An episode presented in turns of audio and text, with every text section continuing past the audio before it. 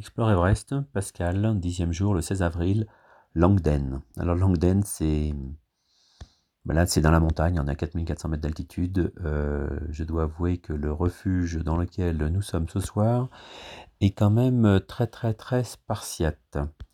Bon, pour revenir sur la nuit d'avant, ben, j'ai bien dormi. Euh, ça fait du bien du, de récup. En plus, j'ai presque plus mal aux dents.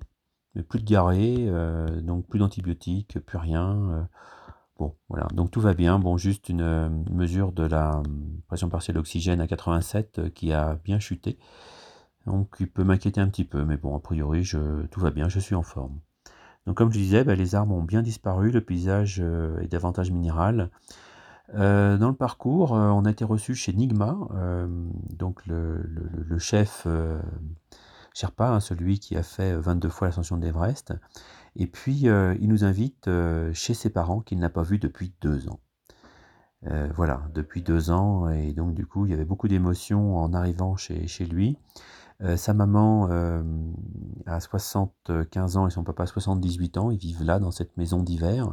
Ils possèdent des yaks, je crois, ils en possèdent 25. Il faut savoir qu'un yak, ça peut vivre à peu près 50 ans.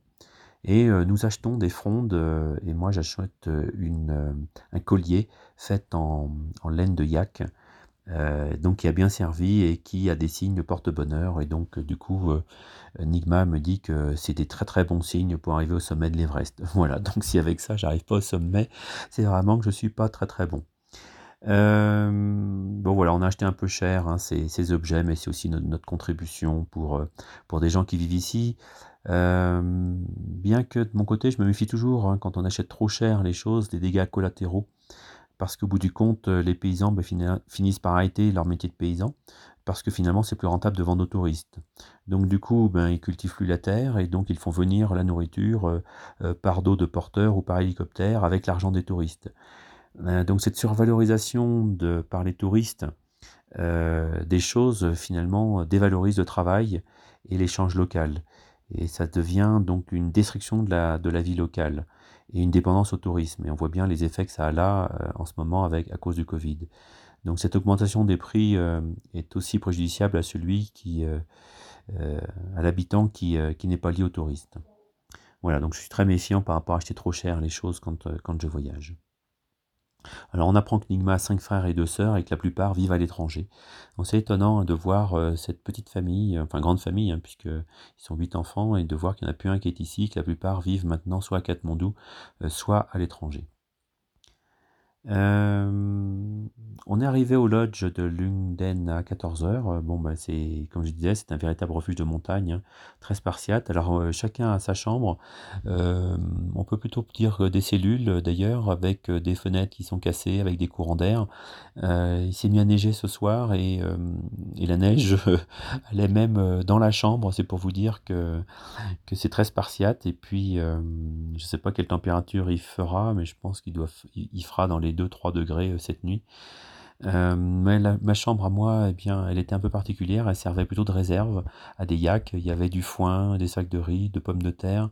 Euh, on a du mal à imaginer qu'il s'agisse d'une chambre, mais bon, quand ils ont fait le nettoyage, finalement, les matelas étant amenés, une couverture, bah, c'était finalement assez accueillant. Voilà.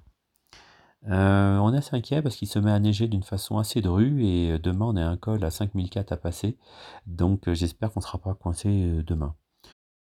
Au dîner, je mange euh, une pizza. J'en avais marre de manger des pommes de terre, du riz des pâtes. Donc je me suis dit que j'allais, changer, mais bon. Euh, il faut dire que c'était le mauvais choix et, les Sherpas en ont bien rigolé en disant que c'était une pizza de, haute montagne. Pourtant, elle était faite à la main. Euh, voilà, les mal de ventre commencent. en particulier pour Christine qui commence à être dans un mauvais état visiblement. En tout cas, demain matin, euh, lever 6h30, euh, petit déjeuner 7h, et puis les sacs devront être faits parce qu'on partira dès 7h30, puisqu'on a une grosse journée. En tout cas, ici, c'est tellement spartiate qu'on peut même pas recharger notre téléphone, car il n'y a pas d'électricité à part une petite batterie avec une toute petite éolienne qui sert à, allumer des, lampes à, LED, donc qui consomment peu. il n'y a, pas de, lampe non plus dans les chambres, il n'y a pas de lumière dans les chambres, pardon.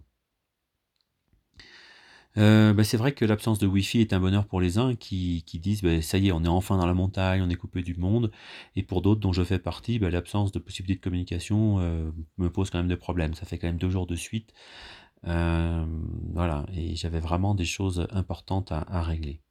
En espérant que demain on aura de la communication.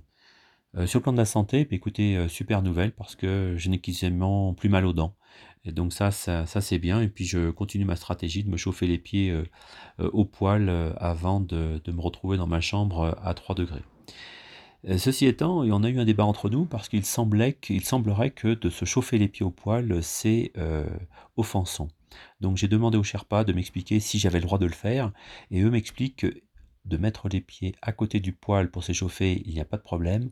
En revanche, ce serait d'offenser les dieux, en tout cas si j'ai bien compris le dieu poêle, heu, si je mettais mes pieds au-dessus du poêle. Donc je peux mettre mes pieds à côté du poêle, mais pas au-dessus. D'ailleurs, par un moment d'inadvertance, j'ai cramé le bas de mon pantalon. Alors, heu, je dois avouer que c'est un pantalon qui a fait beaucoup de choses puisqu'il a fait beaucoup d'expéditions et heu, notamment il est déchiré de partout avec, avec les crampons que j'ai, dû mettre dans d'autres sommets. Donc voilà, un trou de plus, celui-là, fait, avec le feu. Mais bon, je l'aime bien ce pantalon, comme je suis un sentimental, bien c'est toujours celui-là que j'emmène. J'ai amené mon duvet dans la salle commune aussi pour le réchauffer, comme ça quand j'arrive dans les chambres, eh bien je me dis qu'il sera déjà chaud. Voilà, rien de plus à dire, heu, ce soir, heu, pas de travail, pas de wifi et donc du coup, heu, la haute montagne, la neige, des belles vues, donc voilà, magnifique.